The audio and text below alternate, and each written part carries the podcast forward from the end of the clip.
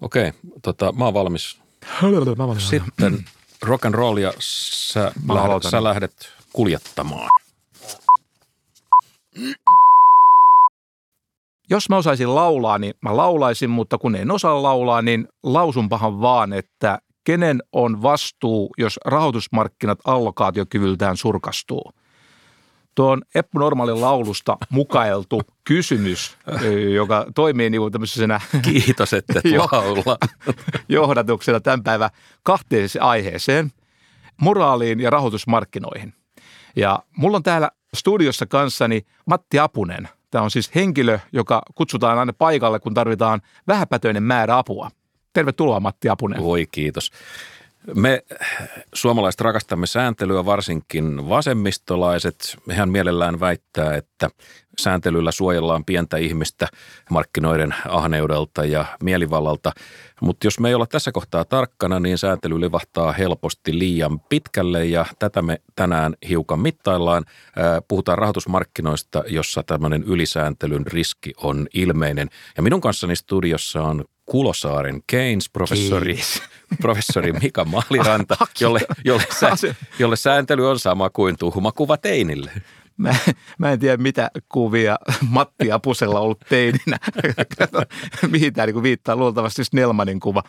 Tota, rahoitusmarkkinoiden sääntelyä ollaan siis lisätty ja näyttää siltä, että jatkoa Mm, saattaa olla tulee. luvassa jo.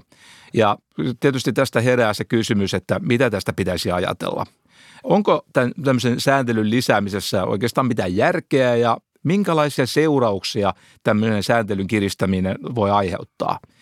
Nämä riesathan usein näkyy ulospäin huonosti ja jos niitä ei tunnista näitä riesoja, niin siinä sitten helposti tota, tapahtuu sitä, että aletaan huutaa, että pankit on laitettava tiukempaan kuriin. Me siis väitämme, että talouden verisuoni uhkaa tukkiutua, tai minä ainakin Sä oot kyllä, väitän. Matti, Matti, sä oot kyllä mieheksi, joka ei ole ikinä kirjoittanut yhtään väitöskirjaa, niin sä kyllä kova väittämään. Me puolustetaan äh, siis kapitalisteja ja voi olla, että tästä tulee meidän podcast-historian vihatuin jakso ja tämän seurauksena punavuori kiehuu. Ai kauheita pelottaa. Mähän olen itse asiassa pankkien puolella, että itse asiassa Okei. argumentti kai on se, että pankit ovat työläisten e, tuota, suuri ystävä ainakin pitkällä aikavälillä. Okei, keutaa vähän systeemiä, mutta sitä ennen me käydään pieni moraalifilosofinen paini. Se on rasvasta pen- ja, painia. Ja, ja, ja sen aiheena on tietenkin Al-Holin pakolaisleiri, eh, jonka edessä koko hyvää tarkoittava läntinen maailma tuntuu hyytyneen jonkunlaiseen neuvottomuuteen. Tämä on AM, aina moraalin puolella ja aina niitä vastaan, jotka aseena moralistii. Ei kukaan enää tiedä, mikä on mora. No, Eikö kukaan kuuntele epänormaalia musiikkia? Sun kielikuvat on pimeämpiä vuosi vuodelta. Mutta ne muuttuu syvällisemmäksi. Apunen ja Maliranta. Apunen ja Maliranta.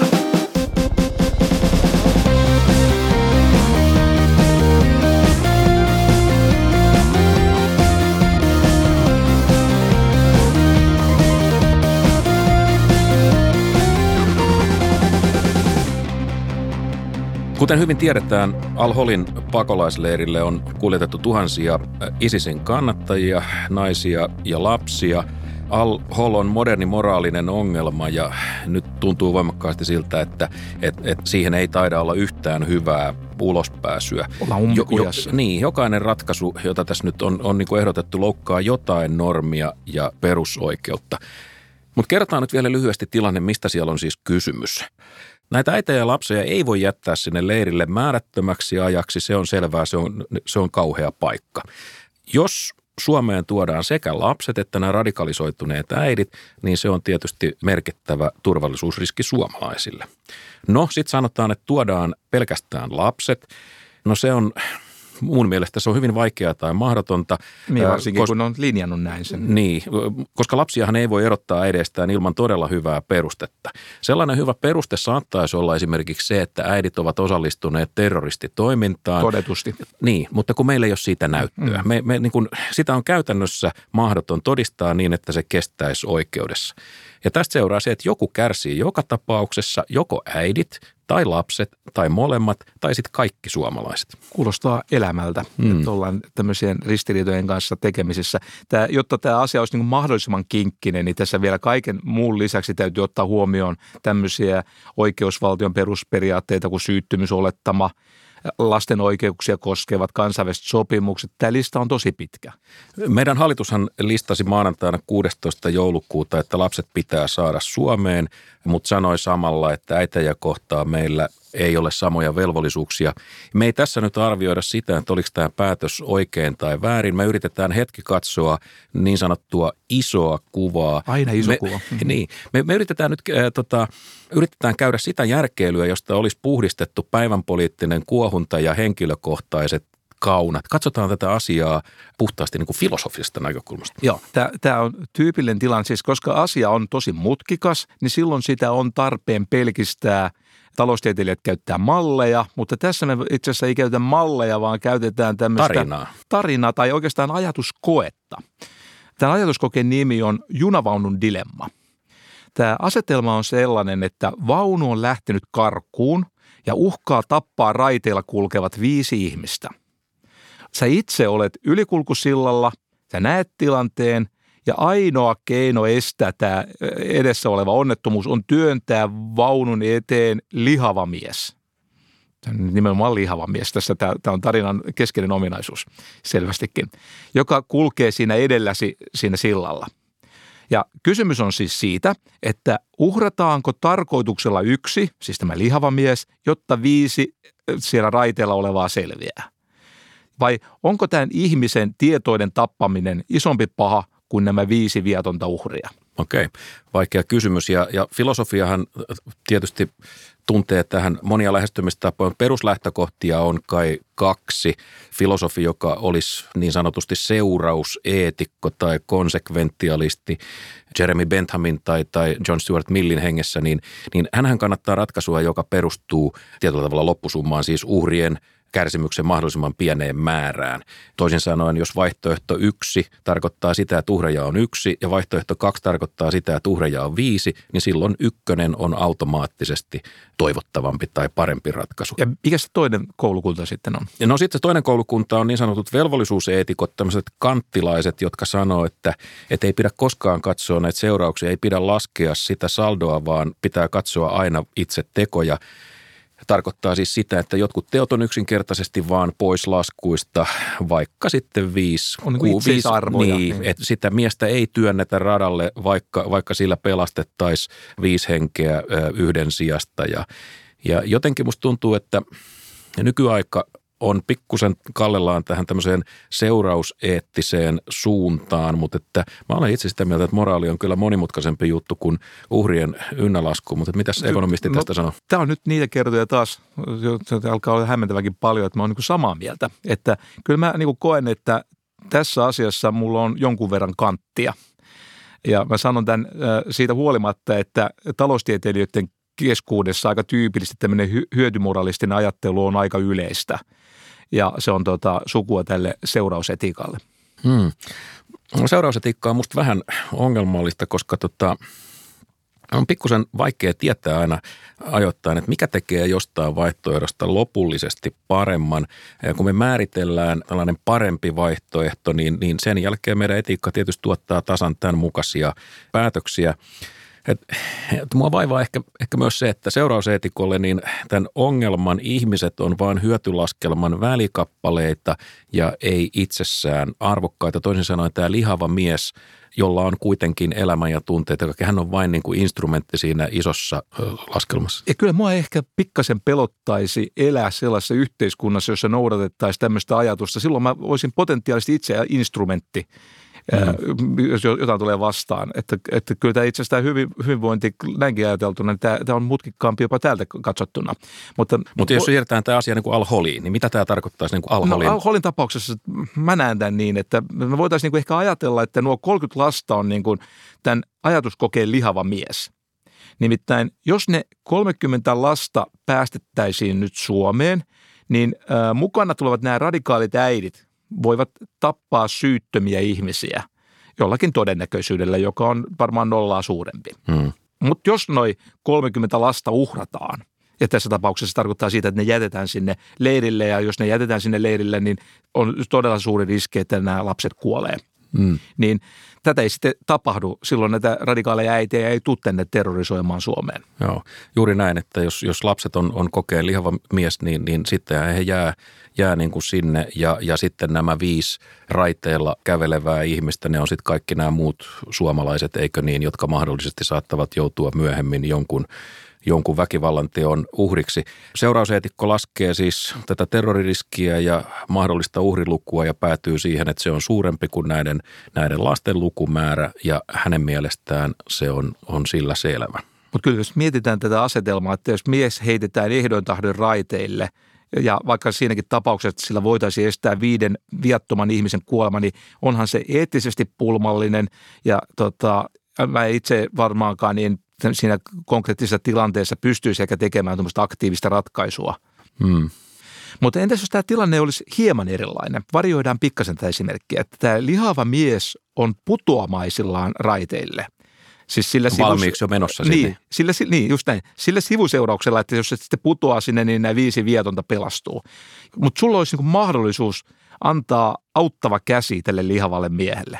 Matti, antaisit sä oikean käden tai vasemman käden No, Vasen käsiä sulla aika veltto. Ain, ainakin, ainakin mä antaisin itselleni äh, lisää mahdollisuuksia moraaliseen pelkuruuteen. Eli käyttäisit vasenta kättä. Koska, koska mä tota, Ojentaisit vasen käti. Tämmöisessä tilanteessa mä voin aina sanoa, että mulla oli kyllä ihan aito aikomus auttaa sitä, mutta mä en nyt ihan just ehtinyt, kun kaikki tapahtui niin nopeasti tai, tai, tai sitten mä voin selittää, että kun se mies oli niin lihava, niin mä en jaksanut vetää sitä takaisin sinne, sinne sillalle, vaikka Sun mä kuinka, vaikka, vaikka mä kuinka, kuinka yritin. Laajennetaan sitä ajatusta vielä vähän sen. Mitä sitten pitäisi ajatella sellaisessa tilanteessa, jossa tämä viiden ihmisen liiskautuminen ei olekaan nyt ihan varmaa? Edes siinä tapauksessa, että tätä lihavaa miestä ei heitettäisi sinne raiteille. No tämähän on tyypillinen nykyaikaisen ihmisen ratkaisu tähän. tähän se on tota, tähän, tähän, no se voi olla, mutta että tämähän on se, johon me mielellään turvaudutaan. Me, me ruvetaan kyselemään, että no onko se nyt ihan varma, että ne viisi kuolee. Entä jos ne ei kaikki nyt kuolekaan tai jos sille junalle sattuu, vaunulle sattuu jotain muuta siinä matkalla, että onko nyt ihan varma. Ja me kysellään tätä asiaa niin kauan, että ongelma on tavalla tai toisella ohi. Joo, eli päästään pälkähästä mm. tavalla. Ihminen on tunnetusti heikko, ja, mutta kemia on vahva. Ja, mm, kemia on mahtavaa. Mä ke- rakastan kemiaa. Joo, mä, olemme, joo, mä tiedän, mä oon nähnyt in action. no, mutta kysymys kuuluu, että voisiko ne lääketiede auttaa meitä tässä asiassa? Lehdissä on spekuloitu pitkään sillä, että olisiko mahdollista kehittää tämmöinen kemiallinen moraalipilleri, joka vahvistaisi ihmisen moraalista lujuutta – Joo, tämä on, tämä on musta superkiinnostavaa. Englantilainen psykologi, professori Molly Crockett kirjoitti tästä aiheesta mainion kolumnin brittiläiseen The Guardian-lehteen ja, ja hän siteerasi siinä tutkimuksia. Tutkijat teki tämmöisiä placebo-kokeita lääkkeellä, jonka nimi on citalopram – ja, ja se siis vaikuttaa ihmiseen niin, että se lisää serotoniinin tuotantoa. Tämä oli oikein tieteellinen koe. Tämä, tämä oli ihan tieteellinen koe, jossa oli ver- verrokkiryhmät ja kaikki. Ja kun koehenkilöt otti tätä sitalopramia niin, ja sen jälkeen joutuivat ottamaan kantaa tähän junavaunuongelmaan, niin useimmat heistä piti lihavan miehen uhraamista pahempana kuin vertailuryhmä, joka siis söi näitä placebo-pillereitä, siis jauhoa käytännössä mm-hmm. pillereitä, jossa ei ollut mitään. Tämä on huippukiinnostavaa. Ja, ja, ja sitten tota, tämä kuulostaa niin kuin selvältä jutulta, mutta sitten sama koe tehtiin niin, että, että koehenkilöille annettiin lääkettä, jonka nimi on Lorazepam. Se on kai jossain määrin tota, yleinenkin lääke, jota käytetään ahdistuksen hoitoon. Ja tulokset oli tasan päinvastaisia. Ihmisen, ihmisten käyttäytyminen muuttui niin kuin täsmälleen toiseen suuntaan. Sitten on semmoinen tota, aine kuin oksitosiini, ja se on itse asiassa aivojen tuottama kemikaali, jota myöskin kutsutaan rakkaushormoniksi. Oi. Tota, se lisää tämmöisiä kivoja asioita kuin empatiaa, luottamusta ja yhteistyötä. Kaikkia hyviä asioita. Eli tästä tietysti herää just se, että olisikohan tämä nyt, tämä nyt sitten se meidän kemiallinen ratkaisu tähän meidän pulmaan. Eli laitetaan lisää oksitosiinia peliä ja kemiallinen myötätunto sitten peittää näitä itsekkyyden ja alhaisien motiivien tota, piirteitä ihmisessä. No mitäs professori Crockett vastaa? Ei, Ja perustelu on se, että koska samalla kun tota, annetaan oksitosiinia, niin samalla lisäytyy myöskin kateuden ja vahingonilon tunteet ja, ja epärehellisyys. Eli sua siellä, vetellä täällä vai miten se sanonta kuuluu? Täs, täsmälleen näin. Toisin sanoen moraalialueella mikään ei ole kauhean selkeää ja mä olen vähän samaa mieltä kuin professori Kroket, joka sanoi, että, että ensin pitää selvittää, mitä oikea moraali on ja siihen ei ikävä kyllä kemia koskaan anna valmista vastausta. Se vahvistaa meidän reaktioita haluttuun suuntaan, mutta että ei muuta. Toisin sanoen tähän eettiseen kipuiluun ei löydy helppoa ratkaisua edes lääketieteestä, vaikka me miten haluttaisiin. No niin, moni ajattelee, että kipu ei koske häntä, että hmm. se koskee myöskin eettistä kipua. Meidän ehkä täytyy vain hyväksyä, että maailmassa on paljon epävarmuutta ja sen kanssa vaan joutuu elämään. Ja kaikki, on paljon asioita, jotka eivät ole, johon ei ole olemassa tämmöistä poikkiapinon ratkaisua. Ekonomisti on puhunut ja seuraavaksi puhuu raha.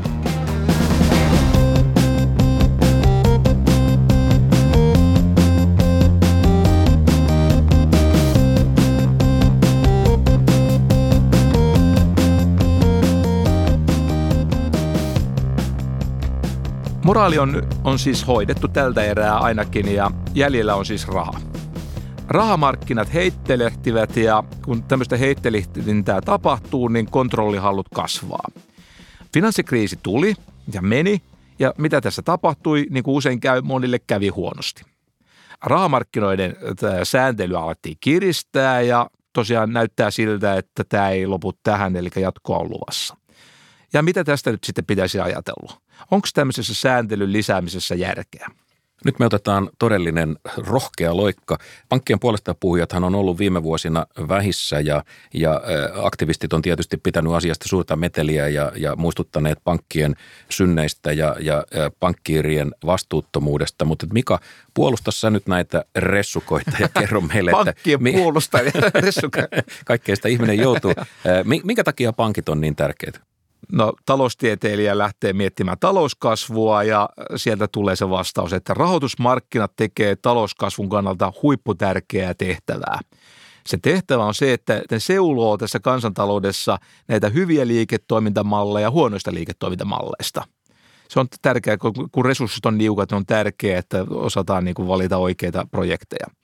Ja talouden kasvututkimuksessa on havaittu oikeastaan monenkin kertaan, että tehokkaasti toimivat rahoitusmarkkinat on niin erityisen äh, kriittisessä äh, tota, asemassa sellaisissa maissa, jotka ovat semmoisessa globaalissa eturintamassa, siis maailman tuottavimmat maat tai semmoisessa, missä niin kuin teknologia on kaikkein edistyksellisempiä, koska sellaisessa tilanteessa tarvitaan rahoitusta radikaaleille innovaatioille. Ja, ja, Suomi on itse asiassa tällainen maa, tai DA, jossa tarvitaan kipeästi tehokkaita rahoitusmarkkinoita. Hmm. Nythän me on ennustettu ja povattu uutta finanssikriisiä oikeastaan siitä lähtien, kun edellinen kriisi oli hädintuskin vielä, vielä niin kuin ohi. Toistaiseksi uutta kriisiä ei ole nyt näkynyt, mutta näitä, näitä tuomiopäiväennustajia kyllä riittää. Meillä on erilaista niin kuin Dr. Doomia, jotka niin kuin säännöllisin välein kertoo, että kohta kaikki romahtaa. Tämähän on tietysti helppoa, koska Tämä on mun suosikkiaihe, niin tuhon ennustaminen on aina turvallista, kun siitähän ei joudu ikinä jälkikäteen joku vastuuseen. niin, sillä, niin että tota, et kun sä oot kerran oikeassa, niin se peittää kaikki niin kuin väärät ennusteet ja sillä saa kaikkein helpoimmin tota, fiksun maineen. Kun tekee 50 ennustetta, niin on joku todennäköisyys, että joku niissä sattuu kohdalleen. Hmm. Tota, tietysti tämmöisessä tilanteessa voi kysyä, se, että, että, että onko nämä kriisit sitten tosiaan tämmöisiä totaalisia tyräyksiä vai onko ne jotain muuta. Että, entäs jos on niin, että nämä kriisit on joku semmoinen, jota on hyvin vaikea väistää, että niitä tulee jonkinlaisen luonnonlain muka tapaisesti aika ajoin. Ja sitten tota, täytyy tietysti määritellä, että mitä tämmöinen luonnollinen tapahtuma äh, niin kuin t- tarkoittaa ja miten laaja kriisi tämmöinen luonnollinen on. Että, että, että, että niin. nä, näihin täytyy ottaa kantaa silloin, kun muodosta, ruvetaan miettimään, Tietysti että niin mitä totaali, seurauksia. Totaalikatastrofista ei voi sanoa, että se on niin kuin luonnollinen tai sen pitäisi olla luonnollinen tapahtuma, mutta että jossain mitassa tällaista pitää kestää. Kun kriisien hoitoa vaaditaan tiukempaa sääntelyä, mutta että – mutta jos me jollain tavalla niin kuin normalisoidaan tämmöinen finanssikriisin kaltainen tapahtuma, jos me sanotaan, että se nyt vaan kuuluu jotenkin tähän markkinatalouden normaaliin kiertoon, niin sehän panee meidät kysymään hiukan ikäviä kysymyksiä sääntelystä itsestään. Ja, ja, ja nyt esitetään se epäkorrekti kysymys, että olisiko niin, että, että jossain kohdin niin ylitiukka sääntely voi olla isompi ongelma kuin kohtuullisella välillä tapahtuva finanssikriisi. Eli joskus se lääkeen, lääkkeen sivuseuraus on pahempi kuin tauti. Niin. Tota, joo, ja tämmöinen ajatus tulee mieleen, koska on, on semmoinen riski, että kun toivutaan kriisistä, niin unohdetaan tämä rahoitusmarkkinoiden tärkeä tehtävä tämmöiselle, mikä taloustieteilijät kutsuisi ehkä mikrotaloudelliselle tehokkuudelle. Ja, ja tämä on nimenomaan, tämmöinen tehokkuus on elintärkeä talouskasvulle. Ja tämmöiset valtaviran taloustieteilijät kuin Philip Akion, John Van Reenen – ja Luigi Chingales. Loivasti tai keskikokoisesti vasemmistolehtä sakkia kaikki pyydän huomauttaa. Joo, huomata ja mä huomautan myöskin, että nämä on valtaviran taloustieteilijöitä. Okay. Meidän ohjelmassa on... yleensä käsitellään valtaviran taloustieteilijöitä Eikä aika mitään suopeasti. Joo, ei ainakaan täällä arvokkuudella. Mutta he ovat niin kuin varoittaneet tästä asiasta muun muassa kirjoituksessa, jonka otsikko kuuluu Two Cheers for Anglo-Saxon Financial Markets – ja ehkä tässä nyt paikallaan muistuttaa, siis puhutaan pikkaisen vasemmalle kallella olevista taloustieteilijöistä, kun he muistuttaa nimenomaan sitä, että nämä rahoitusmarkkinat tekee tärkeää työtä. Ja he muistuttaa että nimenomaan tästä seikasta, että kuinka tärkeitä nämä on innovaatioiden rahoittamiselle. Ja tällä on nimenomaan pitkäaikavälin hyötyjä koko sille kansantaloudelle. Ja se, mitä ne tässä kirjoituksessaan niin kuin muistuttaa, on se, että rahamarkkinoita ei pidä säädellä kyvyttömäksi niin impotentiksi vain siksi, että vuonna 2008 tuli takaiskuja. Toi on varmaan ihan totta, mutta että kuten sanottua, niin poliittisesti todella epäsuosittu ajatus, koska meillähän on aina halu ja taipumus löytää syyllisiä. Ja, ja Me fina- yritetään fina- Niin, finanssikriisiin syyllisinä pidettiin tietysti pankkeja ja sanottiin, että ne oli holtittomia ja, ja sitä ne tietysti vähän olikin, mutta että pankkeja haluttiin rangaista ja sitten ei oikeastaan nähdä sitä asiaa sen pidemmälle. Ja nyt on alettu miettiä, että mahtaisiko tämä sama lisäsääntely jollain tavalla tämmöisenä sivuvaikutuksena niin esimerkiksi nostaa alalle tulon kynnystä, joka tarkoittaa sitä, että se vähentää kilpailua, huonoa, on huono tosi, asia. Se on tosi huono. Ja tarkoittaa käytännössä sitä, että hinnat nousee ja taas lihavat lihoa. Ne, ne, joilla on paljon, niin niillä on taas vähän enemmän. Ja jos pikkupankit ei sitten pärjää tässä pelissä, niin mitä siinä tapahtuu? No määritelmästi isot kukoistavat ja syntyy helpommin näitä too big to fail monstereita. Hmm. Ja tässä voi olla niin, että huono sääntely voi rajoittaa kilpailua joskus enemmän kuin yritysten niin keskinäiset kilpailurajoitukset. Että tämä niin seuraus sääntelystä aina pitää pitää mielessä. Tämä on yksi niistä seurauksista, joita täytyy pitää mielessä.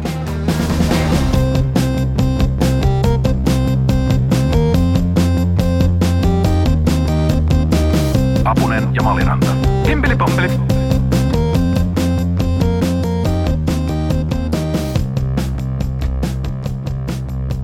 Tässä oli monta tervehdyttävää muistutusta siitä, että ei lähdetä riehumaan tai ajatellaan asia ainakin loppuun saakka, kun vaaditaan lisää säännöksiä, sääntelyä ja, ja normeja. Mutta että otetaan tässä vaiheessa keskusteluun mukaan Vesa Vihriälä, joka edellisen kriisin aikana toimi Olli Reenin neuvonantajana Euroopan komissiossa. Vesahan on erinomainen ekonomisti, vaikka onkin Vimpelin vedon kannattaja, pesäpallon ystävä. Tervetuloa Vesa. Kiitoksia.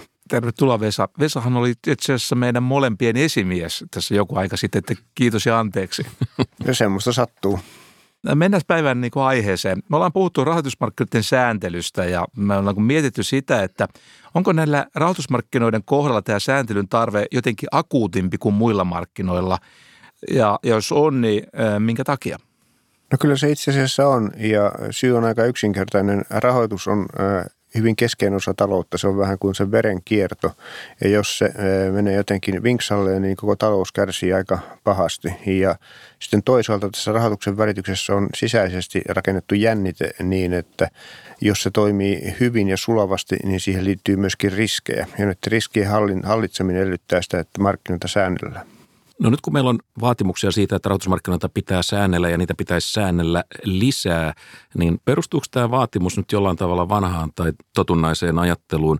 Tarkoitan, että onko näiden vaatimusten perusta viime kädessä joltain osin poliittinen, että onko niiden todellinen tarkoitus rauhoitella levottomia äänestäjiä, luoda sellaista niin kuin tunnelmaa, että tilanne on, on hallussa? No voihan tämmöistä elementtiä varmaan olla. Mä luulen, että kaikkien kriisien jälkeen, kun syntyy suuri suuttumus siitä, mitä rahoitusmarkkinoilla on tapahtunut, on koettu, että on tapahtunut epäoikeudenmukaisia asioita, niin silloin syntyy myöskin poliittista painetta siihen suuntaan, että pyritään panemaan rahoitusmarkkinoita ikään kuin kuriin. Mutta on tällä kyllä aineellinen tosiasia pohjakin ja Se liittyy siihen, että nämä kokemukset viime kriisistä olivat niin hankalia, että halutaan välttää niiden toistuminen. Se, onko nyt sitten niissä liikkeissä, mitä sen jälkeen on tehty sääntelyn kiristämiseksi ja muuttamiseksi onnistuttu, onko mennyt jossakin osin liian pitkälle, niin se on oma kysymyksensä. Joo, tuo on helppo niin kuin ymmärtää, että silloin kun ollaan suuttuneita, niin tulee poliittista painetta tehdä edes jotain. Ikään kuin tässä mielessä vähän liittyen, mitä Matti aikaisemmin sanoi, mutta onhan keskeinen kysymys, että, että onko nämä rahoitusmarkkinoiden kriisit sellaisia, että niitä voidaan sitten itse asiassa sääntelyllä loppujen lopuksi niin todennäköisyyksiin vaikuttaa – Kyllä mä uskon ja minusta myöskin tutkimustieto viittaa siihen, että jos me vaadimme pankkijärjestelmällä äh, järjestelmässä paljon pääomaa, niin siinä on äh, aika loogisesti ajateltavissa, että se lisää sen tappion sietokykyä ja jos sitten kuitenkin syntyy ongelmia, niin äh, sitten nämä tappiot heijastuvat vähemmän talouteen laajemmin. Ja se, että pankeilla on paljon pääomaa merkitsee sitä, että myöskin pankin omistajien ja joidenkin velkojien, velkojien asema on vahva kyky ja halu kontrolloida pankkia, sen riskinottoa on oikean suuntainen. Mutta niin kuin sanottu, niin ei ole mitään yhtä reseptiä siihen, mikä on oikea ja hyvä sääntely, koska tilanne elää esimerkiksi teknologian muutoksen takia koko ajan. Ei ihmiset, yritykset muualla, mutta myöskin pankkitoiminnassa reagoivat siihen, minkälaista sääntely on. Ja sen takia sitä täytyy aina, aina muokata sen mukaan, miten olosuhteet muuttuvat me tuossa pohdittiin vähän sääntelyn yliinnokkuutta ja niin kuin itsekin äsken sanoit, niin, niin helposti väännetään ruuvia vähän liian, äh, liian kireelle, mennään pikkusen överiksi. Sano nyt suoraan, mitä mieltä sä olet, äh, ollaanko me menty jossain kohdin liian pitkälle? Oma karkea tulkintani on se, että nämä pääomavaatimukset ja nyt siihen, niiden rinnalle tulleet niin sanotut bail-in tai velkojan vastuuvaatimukset ovat mittaluokaltaan suurin piirtein kohdallaan. Monien mielestä ne ovat riittämättömiä, monien mielestä ne ovat menneet överiksi niin kuin vihjasit, mutta mä luulen, että ne alkavat olla suurin piirtein kohdallaan. Se, missä ehkä on isompi ongelma tähän suuntaan, mihin viittaat, on se, että meillä on niin hirveän moni ulotteinen joukko erilaista sääntelyä. Ei ole vain pääomasääntelyä, likviditeettisääntelyä, vaan on sitten myöskin erilaista liiketoiminnan johtoon ja raportointiin ja käyttäytymiseen liittyvää sääntelyä, joka on hyvin moniulotteista ja yksityiskohtaista ja erityisesti asettaa hankalaan asemaan pienet toimijat, joilla on tavallaan niin kuin hienosti sanotaan jokseenkin samanlaiset compliance cost, tämä kustannukset siitä, että he noudattavat sääntöjä kuin isot pelaajat. Ja tämä on esimerkiksi kilpailun kannalta ongelmallinen näkökulma. Eli kuponkia tulee täytettäväksi ihan tolkuton määrä. No varmaan se riippuu siitä, että miten sitä katsoo eh, ja miten on valmistautunut. Totta kai niin kuin lähtökohtaisesti mun, mun mielestä on niin, että jos sä toimit rahoitusmarkkinoilla, sun täytyy hyväksyä se, että sinua, ää, eh, tätä, sinua ja sun toimintaa säännellään ja sun täytyy ää, eh, pystyä niihin sääntelyyn vastaamaan, mutta sääntelijällä, sillä joka lakia säätää ja sillä viranomaisella, joka sitä toteuttaa, tietysti täytyy olla järkipäässä ja koettaa miettiä, että mikä, mikä on hyödyllistä ja miksi, missä voidaan sitten ehkä vähän tinkiä sen eteen, että toiminta olisi mahdollisimman joustavaa ja tehokasta. Tässä jotenkin tuntuu, että tässä mennään välillä niin kuin reunasta reunaan ja ääripäästä ääripään. Jos mennään menneisyyteen, mennään 70- ja 80-luvulla, niin silloin oltiin kai semmoisessa ajassa, jolloin itse asiassa se sääntely oli niin voimakasta, että näitä pankkikriisejä, niiden uhkia ei niin kuin, pitänyt olla näköpiirissä. Sittenhän tota, niitä alettiin vapauttaa syistä, jotka on ehkä oman ohjelmansa aihe, mutta joka tapauksessa eri näistä syistä ruvettiin vapauttaa. Ne on näillä näyttää sitten ainakin olevan tämmöinen ajallinen yhteys tämän Suomen 90-luvun laman kanssa. Oliko tämä nyt sitten, jos nyt on keskustelua siitä, että ollaanko nyt sääntelyssä menty överiksi, niin mentikö sitten silloin tuossa vapauttamisessa överiksi? No ainakin se prosessi oli huonosti hoidettu, kun katsotaan sitä lopputulosta, koska minusta voidaan selvästi liittää se, mitä tapahtui pankkijärjestelmässä niihin sääntelyn muutoksiin. Itse asiassa meillä oli hyvin erityyppistä sääntelyä silloin ennen 80-luvun alkupuolta Suomessa ja myöskin muissa Pohjoismaissa, oikeastaan aika laajasti maailmalla – se kohdistui eh, esimerkiksi hinnoitteluun, se kohdistui liikkeeseen laskulupiin, se kohdistui kaikkien siihen liiketoimintaan, mitä voidaan tehdä rahoitusmarkkinoilla. Sen sijaan pääomia vaatimukset eivät olleet Suomessa erityisen korkeita. Ja mä sanoisin, että yksi ongelma siinä 98-luvun liberalisoinnissa oli se, että samalla kun näitä muita sääntelyelementtejä heikennettiin osittain hyvin järkevistä syistä, koska nämä toimijat kiersivät näitä olemassa olevia sääntöjä, ne eivät olleet tehokkaita, niin silloin jätettiin – nostamatta pääomavaatimuksia. Oli sitä vaan pitänyt saada toisenlainen kombinaatio sääntelystä ja se oli huono ratkaisu. Onko tämäkin taas niitä asioita, jossa Piru on yksityiskohdassa, että tätä sääntelyä ei voi ajatella tämmöisenä, iso, tämmöisenä möykkynä, vaan se on seikka, joka koskee eri asioita? Mi- mitä suurimmassa määrin ei ole olemassa yhtä sääntelyruuvia, että se on joko auki tai kiinni tai jossakin sinne välillä, vaan on monta ulottuvuutta, on ikään kuin pallo, moniulotteinen pallo ja siihen asetetaan rajoituksia eri puolilta tämmöiset tutkijat kuin Akhion, Reenen ja Chingales on muistuttanut sitä, että, että kuinka tärkeää on kuitenkin aina pitää mielessä se, että se on, tämä rahoitusmarkkinat täytyy olla innovatiivisia, niitä, niitä täytyy olla monipuolisia instrumentteja. Ja tämä tarve on erityisen korkealla ja tärkeä silloin, kun puhutaan innovaatioiden rahoittamisesta. Nämä itse asiassa nämä tota, Akion ja kumppanit varoittaa vähän siitä, että tämän pankkikriisin seurauksena näissä säätelyssä on menty ehkä liian pitkälle ja samalla saatu aikaan muun muassa sellaisia asioita, että näiden innovaatioiden kannalta tärkeitä rahoitusinstrumentteja ei voida käyttää ihan samassa mitassa kuin tota, ilman näitä sääntelytoimen kiristämisiä. Mm, voi olla hyvin, että tässä on, tässä on perään. Nämähän kehittyy ö, tavallaan laajalla rintalla. Meillä on olemassa ensinnäkin tämä perinteiset isot pankit, meillä on investointipankit, sitten meillä on riskirahoitustoimijat erikseen, joiden sääntely itse asiassa on lievempää, sanoisin näin, kuin perinteisten pankkien ja ymmärrettävästä syystä, koska pankit ovat niin keskeinen osa myös maksujärjestelmää, ylipäätään turvallisten sijoitusinstrumenttien luomista. Ja sen sijaan nämä riskisijoitusvälittäjät tai riskisijoituksen tekijät tällaiset rahastot toimivat hieman eri periaatteella ja niiden sääntely on kevyempää, mikä on minusta hyvin ymmärrettävää. Hyvä. Kiitoksia käynnistä Vesa Vihriälä ja menestystä pesäpallokauteen. Kiitoksia ja toivottavasti jalkapallokin jollain lailla pärjää. Näin siis ylätasolla, eli niin sanotulla makrotasolla, mutta katsotaan vielä hiukan... Matista tullut makrotaloustieteilijä, saa se oikeita sanojakin. Ei, kyllä mä edelleen nojaan niihin säälittäviin esimerkkeihin ja käytännön kokemuksiin, joita sä aina vihaat. Mutta katsotaan siitä huolimatta, että miltä asia näyttää yritysten näkökulmasta. No sen takia me soitettiin kaksi tämmöistä pikapuhelua kaverille, rimpautettiin. Ensiksi mä kilautin Jaakko Pehkoselle, joka on taloustieteen professori Jyväskylän yliopistossa ja samalla OP-osuuskunnan hallintoneuvoston puheenjohtaja.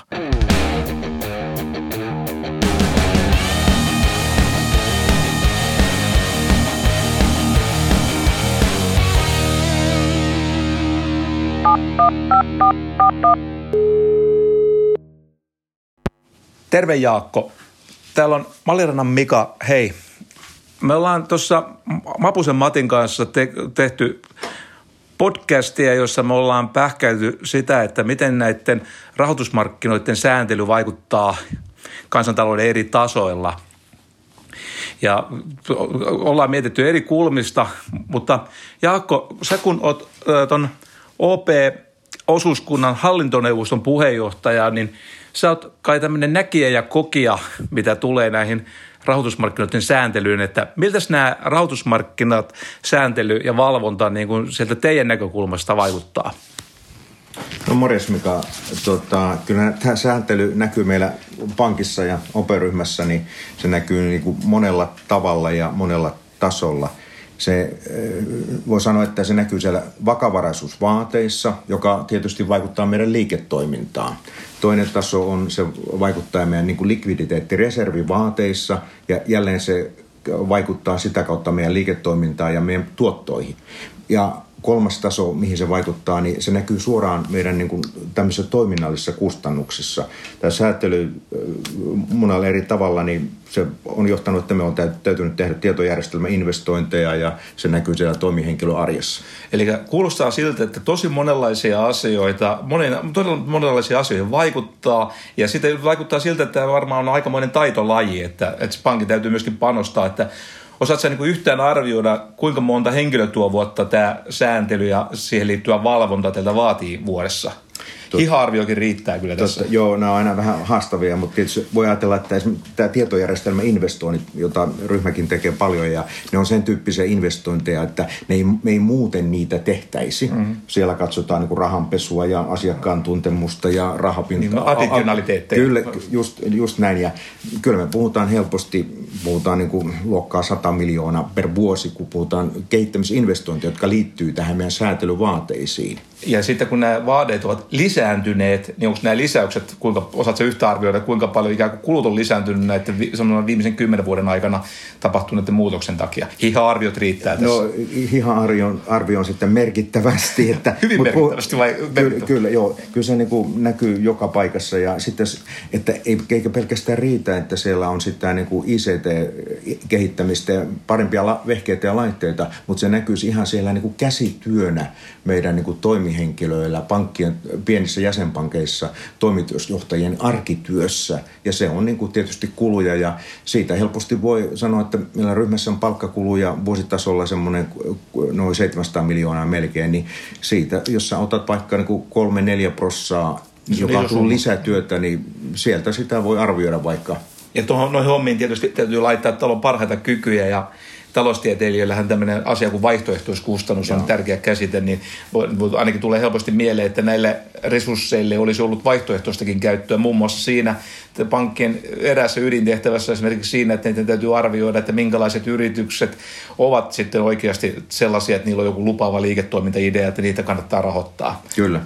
Kyllä, jo. se on ehdottomasti juuri näin. Ja tavallaan, että jos miettii niin kuin arjessa sitä vaikka siellä ylimmän johdon tai toimitusjohtajien tekemistä, että jos se on enti, en, en, aikaisemmin niin kuin meidän, meidän ryhmän pieniin pankkiin, niin se on skriinannut siinä ja miettinyt luottopäätöksiä ja muuta, niin siitä nyt ajasta menee muuhun – ja yhtä kaikki, niin ehkä silloin tehdään vähän huonompia luottopäätöksiä. Toivottavasti näin ei ole, mutta Joo, sekin on mahdollista. Okei, okay, riski on olemassa. Riski on, ja itse asiassa ehkä niin kuin isommat efektit tulee toisaalta sitä kautta niin kuin vakavaraisuusvaateiden kasvun myötä. Se on lähtökohtaisesti hieno asia, että pankilla pitää olla paljon vakavaraisuutta, mm. mutta millä tavalla sitä niin kuin osuustoiminnallisessa yhteisössä rakennetaan. Sitä vakavaraisuutta tulee sen liiketoiminnan kautta.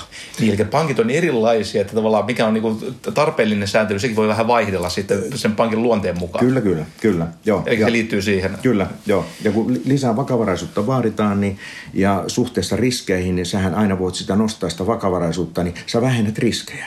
Sä jätät rahoittamatta riskipitoisempia hankkeita. Joka toisaalta hyvä, toisaalta huono. Joka toisaalta hyvä. Ja se tietysti näkyy, että mietitään tätä vaikka Suomeen maa- ja maakuntia, niin kyllä ne riskit on sitten ehkä pääkaupunkiseudun kasvukeskusten ulkopuolella, että rahoitus okay. sinne niin kuin ehkä heikkenee. Eikä tämä alueellinen he, dimensio. Aluedimensio tulee, niin ainakin me, me, meidän ryhmässä se näkee, että, näkyy niin kuin sillä, sillä tavalla, että koska kaikki hankkeet on riskipitoisempia, kun sä menet kasvukeskusten ulkopuolelle ja niitä riskejä pitää hinnoitella, eli marginaalivaade nousee sitä kautta. Totta. Ja aina silloin se viimeinen investointi jää ehkä tekemättä. Tuo on kiinnostavaa siis se, että, että, että yritykset, joita rahoitetaan, on erilaisia, ne, ni, ni, niihin niin voi kohdistua eri tavalla nämä seuraukset. Kyllä. Sitten toinen, mikä tässä tietysti tulee mieleen, että kun tämä on näin kovin vaativaa työtä pankilta, niin pankkijäteillä, jolla on kuitenkin sitä osaamista ja kokemusta ja ICT-asiantuntijoita, niin ne varmaan handlaa tätä, mutta äh, nuorille, pienille pankeille voisi kuvitella, että tämä on niin kuin vielä vaikeampi. Että voiko tässä jopa olla sellainen tilanne, että tämmöinen sääntely loppupeleissä jollain tavalla jopa auttaa tämmöisiä pankkijättejä suhteessa nuorempiin tai pienempiin pankkeihin? Joo, tuo on vähän vaikea kysymys, mutta siis niin kuin, jos mä katson ryhmätasolta, niin tämähän toimii, me pystytään sääntelyvaasteisiin vastaamaan ryhmätasolla, mutta se luo kustannuksia ja ne, ne kustannukset siirtyy sitten meidän jäsenpankkeihin ja ne kustannukset on suhteessa suurempia siellä pienessä pankkipäässä. Aivan, aivan. Ja siellä tavallaan, että tähän on vähän niin kuin yksi naula arkkuun lisää, kun ajatellaan, että niin kuin mennään kasvukeskusten ulkopuolelle, jossa on niin kuin vähän kasvumahdollisuuksia. Ää, siellä on, on tota, reittaukset on vähän huonompia, ää, siellä on väestökatoa, Eli se kor, haastava korkoympäristö, niitä syö tuottoja, Joo. niin sen päälle laitetaan tämmöinen niin vähän rankempi sääntely, joka tuo sitä liiketoimintakulua, niin saattaa olla, että pankkitoimintaa ei pysty sitten enää harjoittamaan. Kiitoksia. Tämä oli todella valaseva. Todella, todella suuret kiitokset. Palaillaan taas. Moi. No niin, nähdään. Näin siis pankkien näkökulmasta, mutta mä kävin hiljattain kuuntelemassa yhden varainhoitolaitoksen esitelmää ja oli kysymys tämmöisestä firmasta, joka myi yksityisille sijoittajille sijoituksia, jotka annetaan PK-yrityksille lainoina täydentämään pankkilainaa tai avuksi silloin, kun pankkilainaa ei saa. Ja, ja heti ensimmäisellä kalvolla tämä finanssikauppias sanoi näin, että kasvanut pankkiregulaatio on tehnyt rahoituksen saamisen pankista vaikeammaksi. Toisin sanoen tänne on syntynyt kokonaan uusi bisneksen pikkulokero, joka perustuu siihen, että tätä sääntelyruuvia on kiristetty ja sinne on tullut, joku on keksinyt siinä markkina raon. Eli kokemusasiantuntijan lausuntoa. Nyt meidän on pakko soittaa ja kysyä todistusta Juha Viikmanilta ja Juhahan on kokenut laskentareiska ja CFG kassavirtaohjausyrityksen perustaja. Hän on avustanut työssään satoja yritysten fuusioita ja pilkkomisia ja ollut niiden rahoituskonsulttina.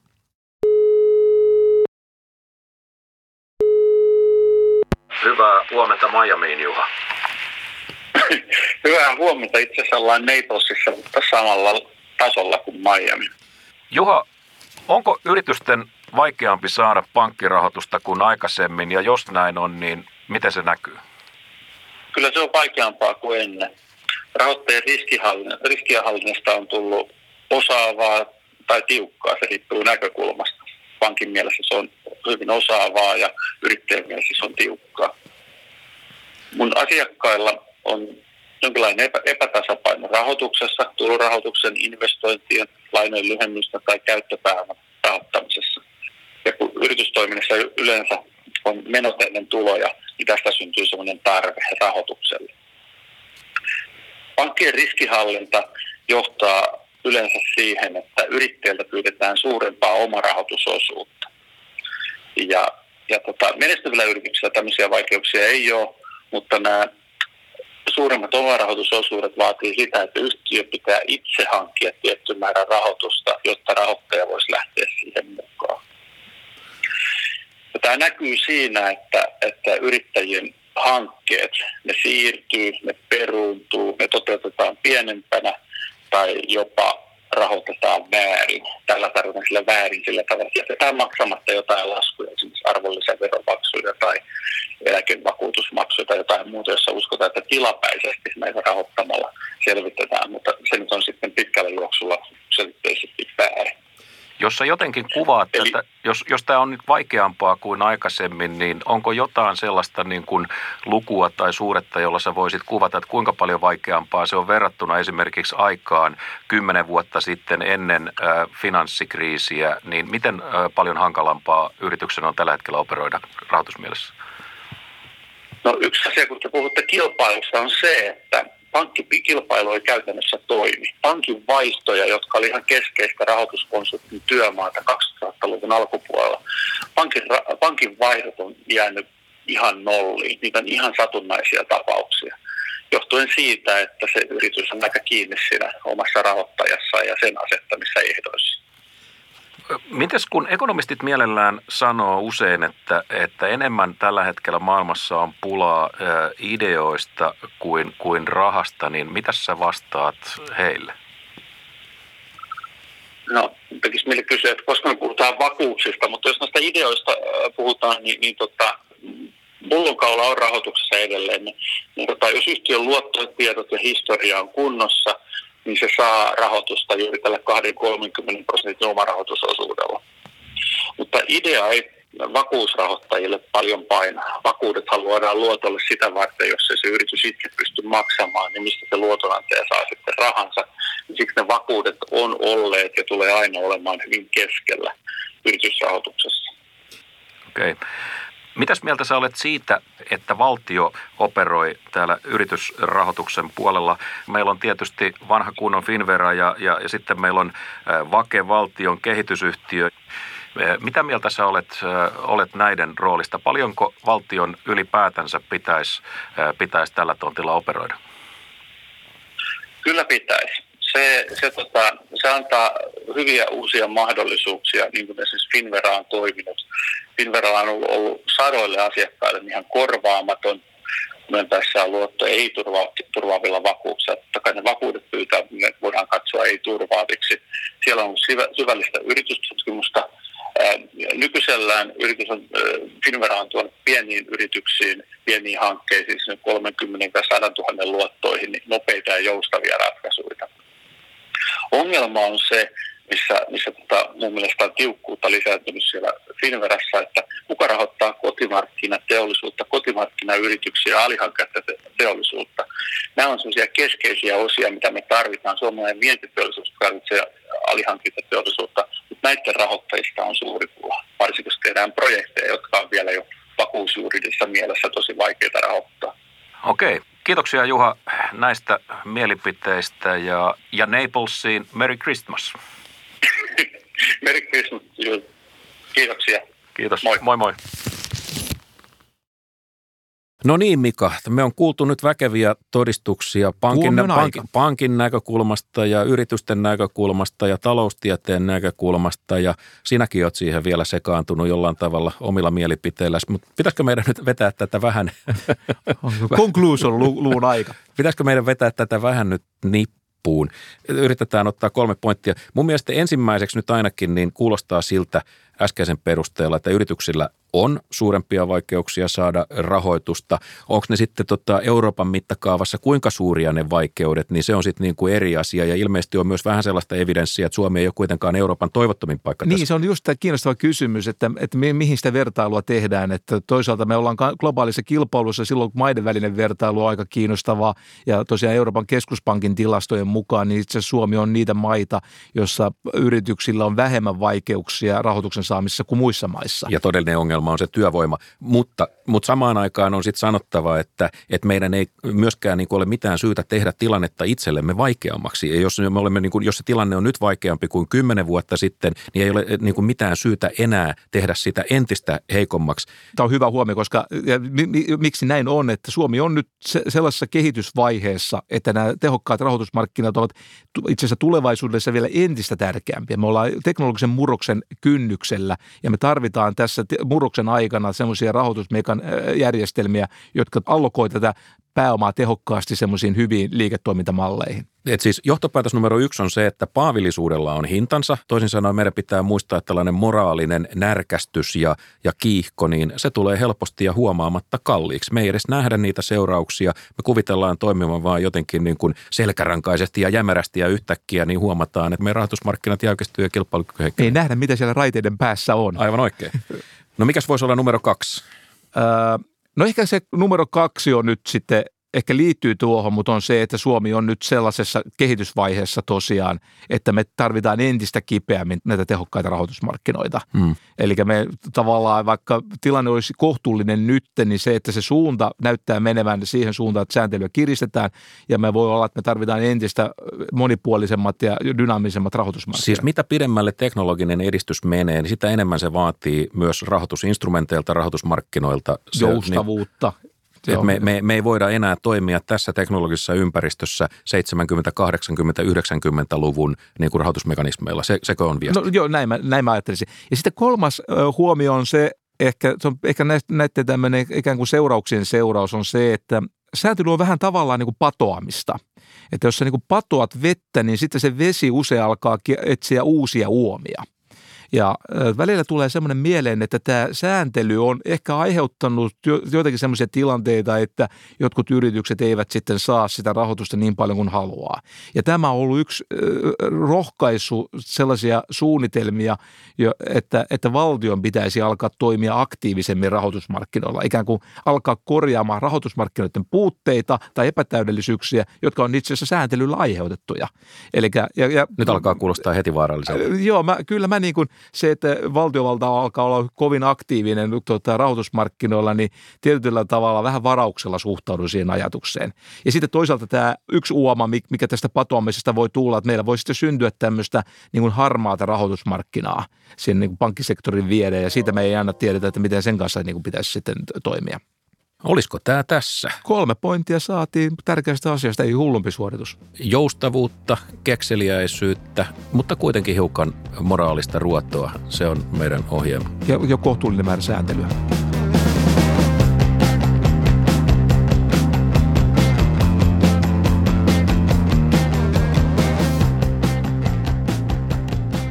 No niin, joulu tulee ja pukki palkitsee tietysti hyvät lapset ja ottaa huonot kehityskeskusteluun. Mika, mitä sä toivoisit joululahjaksi? Öö, mä toivoisin samaa kuin Sandra Bullock. Kuka on Sandra Bullock? Sellainen näyttelijä, tosi hyvä näyttelijä.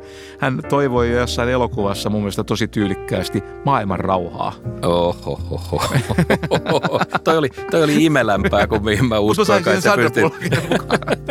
Tuota, mitä sä toivot? Ma- maailmanrauha ei tuohon voi, voi sanoa mitään. Mikä sun työnantajas kilpailu- ja kuluttajavirasto opastaa nettisivuillaan, miten ihmiset selviää joulun vaaroista ja, ja, ja kauhuista. Ja tämä on hienoa, että virkamies on aina apuna. Ihmistä ei ole jätetty yksin edes jouluna. Teidän sivuilla... Teidän, huolta ihmisistä teidän, läpi vuoro, teidän, vuoro. teidän sivuilla kerrotaan, että mitä pitää tehdä, jos esimerkiksi tilattu joulupukki on kelvoton. Ja te opastatte, että pukin kanssa voi neuvotella hinnan alennuksesta. Mä, nyt, mä, mä, nyt, mä nyt kysyn, että kenellä tässä on niin kuin näyttötaakka ja, ja mikä niin kuin tekee tota pukista kelvottoman? Että riittääkö tota pilalle menneen kokemuksen kriteeriksi että pukki kertoo huonon vitsin tai että sillä on liian voimakas deodorantti vai, vai riittääkö se, että pukki siinä lahjojen jakaessaan niin rienaa kovaäänisesti istuvaa hallitusta? Tuota, mä en tiedä, kuinka usein sä oot ollut pukkina. Mä ajattelin, että sulle sopii paremmin tämä tonttuilu.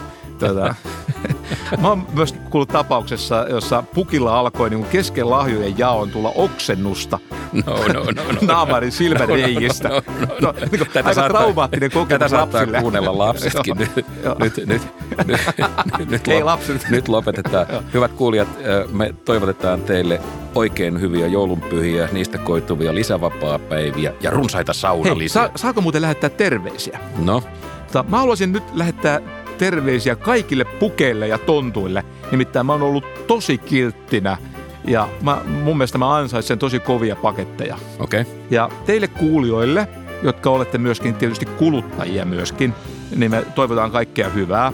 Me toivotaan tietenkin pehmeitä paketteja, mutta me toivotaan kovaa kilpailua tuotemarkkinoilla, koska se on kuluttajien etu.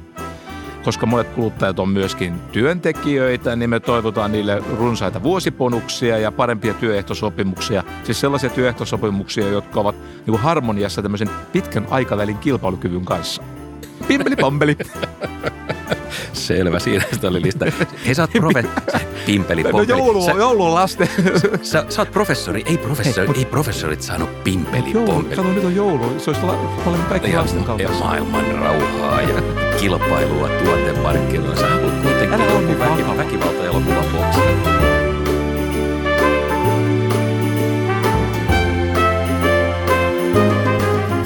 Hyvät kuulijat, kiitos, että olitte mukana ja levittäkää sanaa. Levittäkää sanaa. Tämä jakso löytyy kaikista podcast-palveluista.